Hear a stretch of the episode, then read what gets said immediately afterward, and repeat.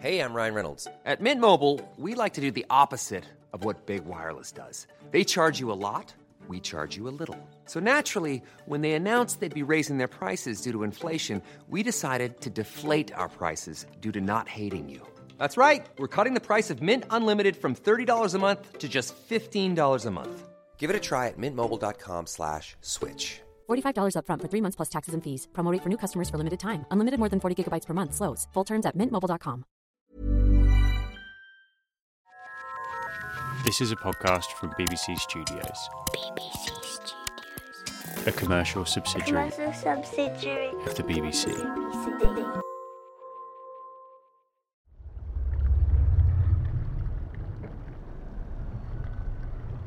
The gob-faced squid is tiny. It's about the size of a jam jar, maybe thereabouts, um, and it does look like it's got these terrifying human teeth. Like it looks like it's been to the dentist and, and come out with a proper set of gnashers. The strange thing is that those teeth are not teeth; they're actually its lips. Welcome to the BBC Earth podcast, the podcast that brings you stories from the wide and wonderful natural world, even the bits of it you might prefer not to hear about. I'm Emily Knight. Yeah, stuff of nightmares. Like you know, when you see these things that live deep down in the bottom of the ocean, they just look like they live deep down in the bottom of your psyche as well. Today, we're taking a look at beauty in the natural world. Things that are beautiful and things that very much aren't. Ugly like beauty is in the eye of the beholder. We can talk about the majesty of a whale, but we could also talk about the stupidness of a naked mole rat. We start the show today with a question. Honestly, who even cares about ugly animals? My name is Simon Watts, and I am President for Life of the Ugly Animal Preservation Society. This guy does. So, the Ugly Animal Preservation Society is not a real society, it's a satirical society, though you can still join us. I created it to try and give voice to those kind of more aesthetically challenged creatures that are out there, because everybody knows the panda, and I thought we need to get talking about things like the blobfish, like the dromedary jumping slug, like the dugong, creatures which are not blessed with the good looks and the good PR of those cute critters that are out there already. We run it like an election, democracy but more fun. We get people to elect their own local mascot, their kind of local minger to represent their town. So, for instance, London, it's the proboscis monkey, which looks a bit like Squidward, or maybe the sort of Gerard Depardieu of the primate world. It's got this enormous schnoz, and they use it for this great big honking call. And the bigger the schnoz, the more attractive they are. It's a sign of saying that they are the alpha, you know, come get me, ladies, really, for this huge honk. And it comes from Borneo. It needs our help just as much as the orangutan, but it's not quite as famous just because it's not quite as pretty and cute. On the other extreme, you get the Tonkin snub nosed monkey. There are fewer than 250 of these on the planet. They've got a nose like Voldemort. It seems to be missing. They look like a clown with a coke habit because they've got these huge, exaggerated features and then just a missing outside nose, really. So, we do know that there's a favoritism not just in the general public and in terms of what charities get money, but there's also a favoritism within biology in general. If you're a mammal, you're much more likely to be researched. We're much more likely to understand the plight that you might be in in our sixth mass extinction that's facing the planet. Whereas the smaller things and the not so cute things don't get quite as much attention. My favourite group of animals, if I had to choose, is always the frogs, because amphibians, they're being hit among the hardest of all the vertebrates. Two thirds of all frogs are in decline, half of all the amphibians are in decline. And because they're slimy, we don't tend to notice. One of my favourites is the Myris Surinam toad. It's actually pretty rubbish because it's got no teeth, it's got no tongue. It looks kind of dilapidated. But when it comes to mating, they begin these Olympic grade sexual gymnastics and they do backflips. And mid backflip, he squeezes her eggs all across his belly. He'll then spread these across her back like some kind of thick frog jam, and then he fertilizes the eggs. And this is where it gets really disgusting because her skin starts to grow around the eggs. The eggs hatch out into tadpoles, they turn into frogs, which emerge fully formed from her back, like that scene from Alien. We also have to remember we're the minority. Like, the vast majority of life out there, like anybody who's tried internet dating knows, is hideous. Yeah? Most animals are not vertebrates. They do not have spines. Most animals do not have faces the way we have. Most animals are not hairy. Most animals are insects. We have to realize that we're the weird ones. And if we care about conservation and conserving the world at all, we have to look to the big, ugly majority. One of the joys of this project is I get to see kind of the infinitude of weirdness that is out there. Dromedary jumping slug, it's got the remains of a shell, a bit like a snail on its back, so it's a bit hunchback of Notre Dame esque. The scrotum frog. It just looks like an awful lot of leftover elbow. The blobfish, I think it looks a bit like a, a deep sea blancmange. It looks melted, it looks depressed. The Canadian blue grey tail dropper slug, which for a start is smurf blue. If you scare it, its bum drops off conservation is depressing. So I wanted people to come along and sit there and listen to the conservation message for up to two hours and not feel like the world is going to end. But I also thought that we should not consider sincerity as the only weapon for conservation. We make jokes about politics because politics matters. So I think we should make jokes about conservation because conservation matters. My favourite ugly animal, it changes week to week. Currently, it's the Dracula ant. And the Dracula ant is an incredible species from Madagascar. So this is a teeny tiny ant with a sting in its tail, much like a wasp. And it uses the sting to go along, find something like a nice juicy caterpillar, it stings them, carries them back to the colony where the grubs will then eat it alive. So that's gross in its own right. But then we have to ask the question of what do the workers eat? Well, they scratch holes in the babies and suck the baby's blood. And it gets grosser still because what does the queen eat? Well, the workers march up to her and vomit the blood up for her to drink. Disgusting, but of course the point is, it works. Evolution does not care what we think about it. We have to appreciate the, the raw beauty of this as well because it's just finding solutions to problems.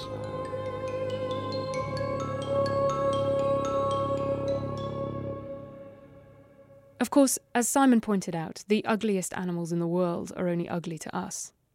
The greasiest, flabbiest blobfish in the ocean is hot stuff to all the other blobfish out there. We'll never know if animals experience beauty the way we do, that's more a question for philosophy. But we do know that animals find each other attractive. And not indiscriminately attractive either, they're choosy. Some blobfish are hotter than others, apparently. But how does an animal decide what's hot and what's not?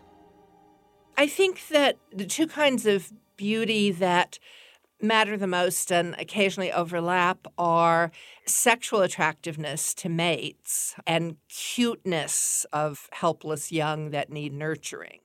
That's Deirdre Barrett, clinical psychologist at Harvard Medical School. Most drives are really being controlled by a few very simple stimuli. There are a few things about color or shape or call or something that are really the pull. Turns out that animals tend to hone in on just one or two really important traits when they're sizing up a potential mate. Perhaps it's the eye spots on the wings, perhaps it's the shape of the antlers, or maybe it's the crest of brightly coloured feathers on the head. As long as you've got a good example of that key trait, you're gorgeous, even if it's faked.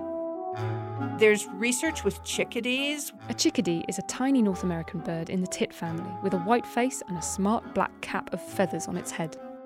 Researchers put little black, like dunce caps on the chickadees that made their top knot considerably taller than the natural little black crest that chickadees have. And females mated preferentially with these silly looking males with the black dunce cap sticking up high on their head. Once an animal has evolved an attraction to a specific trait, it's pretty unshakable. And even more interestingly, this attraction extends way past the boundaries of what's realistic. If you like a black feather crest on the head, you'll go crazy for a ridiculous little top hat, no matter how unlike a chickadee it makes your partner look. This phenomenon, to find crazy exaggerations of specific traits beautiful, is called the supernormal stimulus. Deirdre wrote a book about it. So, the term supernormal stimulus was coined by Nicholas Tinbergen in describing some effects in his animal research. So, he did a lot of research with butterflies. If he painted cylinders with stripes like the female of a certain species had, the males would try to mate selectively with the cylinder with the more dramatic markings, and that it didn't even have to have wings to be chosen over a real female butterfly. Tinbergen also did research with birds' eggs as to what drew the bird to sit on a particular egg. What he found was that birds would select an egg that was an exaggeration of their natural. If they laid a pale brown egg, then they liked deeper brown eggs. If they laid pale blue eggs, they liked day-glow blue eggs. So he could get little songbirds that laid pale blue dappled eggs to sit on a day-glow blue dummy that was like 10 times the size of its egg that it would slide off and have to hop back on. And it would selectively try to incubate that fake plaster bright blue egg over its own actual eggs. The greylag goose, which lays a naturally brown egg, if it has to choose between its own egg and a volleyball, it will choose the volleyball. Most animals only encounter supernormal stimuli when researchers are messing with them. But there are a few supernormal stimuli in nature, and the cuckoo is certainly the best example of that. Cuckoos exaggerate the traits of a particular bird's eggs. It lays an egg that essentially looks to the other bird like a super healthy, most wonderful version of their egg its egg is simply more appealing than the others. So the target bird will sit on the cuckoo eggs preferentially to its own eggs. This is all very well for birds and butterflies, but of course, we humans, we're a higher class of being, right? We wouldn't be silly enough to fall for the supernormal stimulus con. We would never try and make out with a badly painted cylinder, to be fooled into lusting after something that's nothing like a real human. Or would we? I mean, that's what pornography is all about exaggerated large breasts, exaggerated narrow waists, all the traits that estrogen push a healthy female body toward, exaggerated quite a bit. Maybe we're not exempt after all. I think that the, the concept of supernormal stimuli just explains so much, practically everything gone awry in our current civilization. Pornography and junk food and our current entertainment industry. Barbie is a good example of a supernormal stimulus in that larger breasts on women, narrower waists on women are associated with youth and with healthfulness. But with a doll, that can exaggerate this shape to an extreme that would be detrimental to health. In nature, the instinct is supposed to guide us towards something healthy. In modern civilization, they pull us toward doing a lot of things that are anywhere from just a waste of time to actually very physically detrimental. We need to be aware of the concept of supernormal stimuli and recognize when something is pulling a natural instinct in some unnatural direction. And once we recognize it, we have a fair bit of willpower to override that and turn ourselves back to the more natural alternative.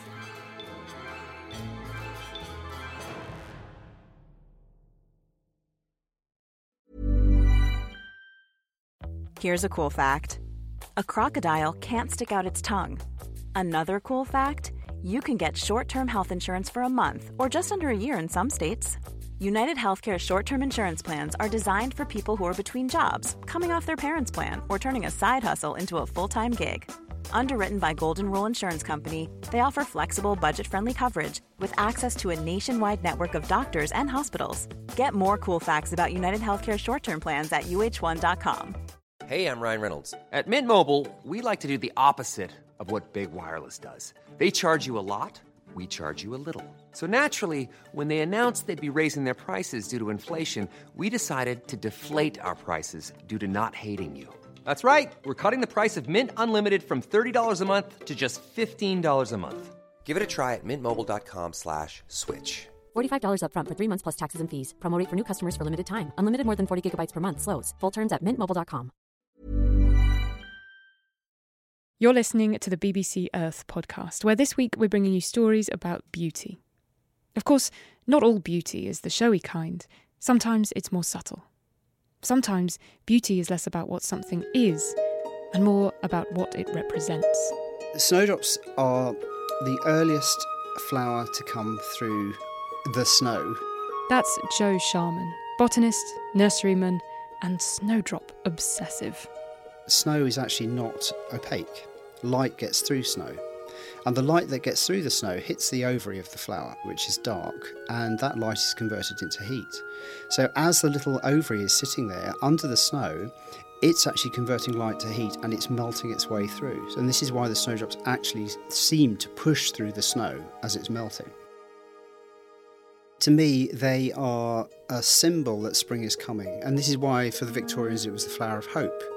It doesn't matter how miserable it is, how wet it is, how cold it is, you've got feet of snow, that snowdrop is coming up and it's saying, Spring is coming, I am coming up, I'm forcing my way through, and I'm going to show you this absolutely pure, beautiful white flower. So the most common thing that people say is, "Oh, they're all green and white, aren't they?" And then I always start by saying, "Well, of course they are. They're all green and white." And then I say, "But have a look at this one. This one's double." And then have a look at this one. The differences in the leaves, the differences in the markings, the flowering time, the size, the shape, the form, the range of variation that's possible seems to be almost unlimited. I suppose it's like grains of sand. Everyone is different. Every snowflake is different. Every snowdrop is different. The one that really got me into snowdrops was in 1985. And my mother was walking in Wandlebury Ring, which is just outside Cambridge, and she noticed a clump of yellow snowdrops. And even at whatever tender age I was, I knew enough to know that the snowdrop that my mother had discovered at Wandlebury was particularly special because it was a very large, vigorous, yellow flowered snowdrop me being who I am, I get very excited by these things and persuaded the warden, who's Bill Clark, to give me one bulb. He kept a bulb, and then a third bulb went to the Botanic Garden in Cambridge. And the rest of the clump was sold to a Dutch bulb company, and they started propagating it with the idea of selling it. The bulb company had a disaster and they lost all of them. And this only left the three that uh, one I had, the one the Botanic Garden had, and the one Bill Clark had. So there were only three left. This unusual little flower was Joe's big snowdrop break. His golden ticket into the clandestine world of galanthophiles, people who are really into snowdrops. I got people writing to me asking for the plant, phoning me wanting the plant, and I even had somebody who turned up to acquire the plant. And at that particular point in time, I only had three flowers. So if I hadn't have been there, they could have taken them, and that would have been it. The other thing I got was invitations to what were known as snowdrop parties or snowdrop lunches. And this was where somebody with a very good collection would invite other people who were into snowdrops to have a nice meal and to learn as much as they could about snowdrops.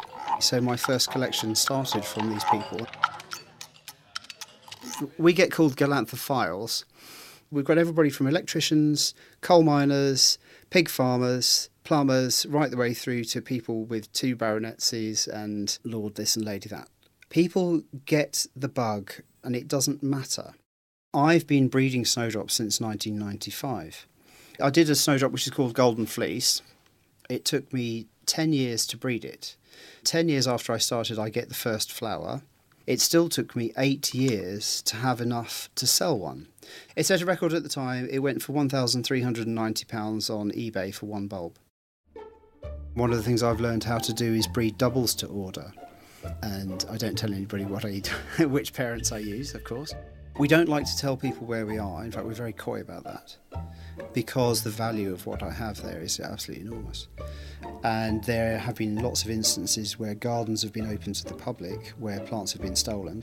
Some of the rarer ones, when they're stolen, are so unique that no one could ever sell them.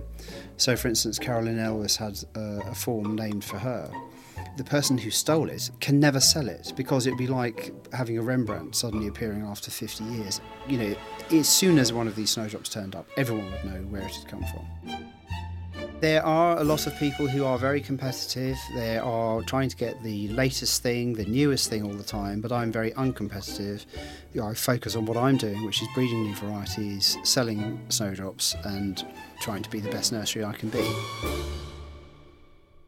When it comes to beauty, humans don't have brightly coloured tail feathers, shining scales, eye spots, or antlers. If we want to make ourselves look extra gorgeous, one way to do it is with a fancy new outfit. We drape ourselves in bright colours, stripes and spots, prints and patterns. But sadly, the process that turns fabrics the beautiful colours we crave is one of the most environmentally damaging on our planet. Chemicals wise, you end up using almost 1.2 kilos of chemical per kilo of fabric. That's Dr. Coney from a company called Colorifix. Everything from the dye itself to mordanting agents that contain heavy metals, plasticizing agents, different types of resins, heavily carcinogenic items like potassium dichromate. 25% of all the chemicals made in the world by volume go into textiles. It's, uh, it's really staggering and it really blew me away once I started looking into this industry. These end up causing heavy metal accumulation, which happens a lot in plants. They end up damaging insects, which again are the base of a whole other food chain. It'll take decades for us to fully understand the damage we've already caused, and it might be too late to change it if we don't start changing now. Dr. Oryar is a chemist, a scientist. And like all good scientists, he's used to asking, what if? What if there was a way of dyeing fabric that didn't hurt the environment? What if we could make colour without using harmful chemicals? What if, instead of fighting with the natural world, we could somehow tap into nature's way of doing things? Yeah, Colorifix is very much inspired from nature. We're essentially aiming to get pigments and dyes everywhere from nature, from spiders and butterflies. We're looking at melanin that we have in our own skin pink, yellow, red, brown. We as a species have been studying how nature works for a very long time, and one of the biggest focuses was to understand the language that nature uses, DNA. I go and find the DNA sequence, and then in there I look for the message make the color. There are some really interesting pigments that are unique to certain birds. Parrots, for instance, have a whole class of pigment that they're the only animal on the planet that has. So we have a lot of really fun areas to explore and bring those colors to life. So you've identified the fragments of DNA that make a gorgeous colour. But the DNA is not much use all by itself. Orr and his team transplant the strings of colour making DNA into tiny microorganisms, single celled creatures with long, complicated names. Escherichia coli, Saccharomyces cerevisiae, and Bacillus subtilis. So we have three organisms that we've tested that work. So these are microorganisms that you'd find in soil, that you'd find in food items that are actually on and in our bodies today. So one of the examples was a red beetle, which is the cochineal. It makes a red dye called carmine red. For us to make that color, what we do is we take the DNA from the beetle and then translate it from beetle DNA dialect to microorganism dialect. So then our organism can understand the message well and perform the function efficiently. And then the microorganisms do what microorganisms do best they replicate. We grow them in these big fermenters, so it's pretty much the same way that you make beer, but instead of making alcohol, you're making the colors. The advantage of doing things with nature is that nature is self sufficient and self replicating. So, in our process, once we modify a cell to start producing a color, every 22 minutes it's going to divide and make another one. So that means from one cell, it takes me about 13 hours to get to 8 billion cells. And 13 hours later, each one of those will make another 8 billion cells. So, I mean, our team of Colorifix is pretty small uh, in human terms, but we have trillions of little employees working day and night making color. So we've created a colour and we've grown enough of it. Now we have to get that dye onto the fabric. Yet again, nature already has a model for how to do it. One of the inspirations was when you see mildew growing in a tea towel, no matter how much you wash it, you're going to see the stain stay there. The microorganism doesn't really like having pigment inside itself. It really wants to push it out. If you give it a material like fabric or a t shirt, then they'll stick onto that and start pumping the pigment directly onto the material. We reduced the use of water by 90%. We use quite a lot less energy because we're doing the dyeing at body temperature, meaning 37. And finally, with regards to the chemicals that go out into the environment through waste, we're using all food and feed grade chemistry. There's not a single chemical with a hazard symbol that goes into the process. The worst thing that, that's in our waste really is residual sugar, which it's an easy thing to manage and something that nature can deal with with a little bit of help compared to the host of hazardous chemistry used today. We still have a long way to go before we're out there and replacing bits of the industry, but I can really see that happening o- over the next 15 to 20 years to be a major shift and how we make things and that we start using nature's blueprints to solving these problems. I mean, I think beauty is a very natural concept and has always had a direct relationship with color. There's a reason that nature's made so many colors and so many hues and shades, and that's because all organisms like to identify themselves. The individual expression of beauty is one of the most direct things that we recognize in each other. I think it's just about making sure that it doesn't come at a price that we're not willing to pay. Couldn't let an episode about beauty go without at least briefly mentioning the birds of paradise. These most spectacular of animals are famous for their plumage, and perhaps the most spectacular of all is the Wilson's bird of paradise. Not just because of his luminous blue head, his shiny red back, or the fact that his tail feathers look like a curly little Poirot moustache. It's that he has a secret.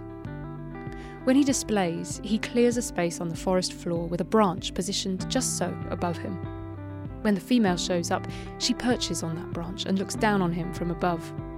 He dances, as all birds of paradise do, hopping and skipping, flashing his yellow neckband and waggling that tail.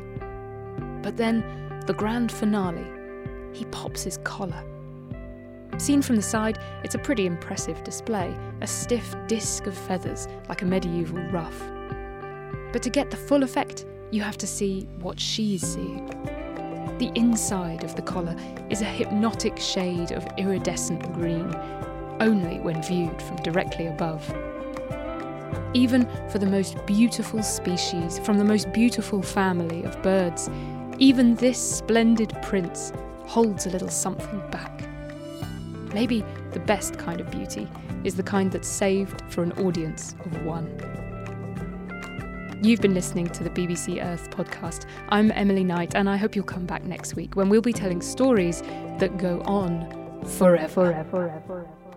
Till then, if you'd like to continue the adventure, why not sign up to our email newsletter? All the latest stories and videos from BBC Earth delivered direct to your inbox. Sign up at bbcearth.com forward slash newsletter and never miss a moment.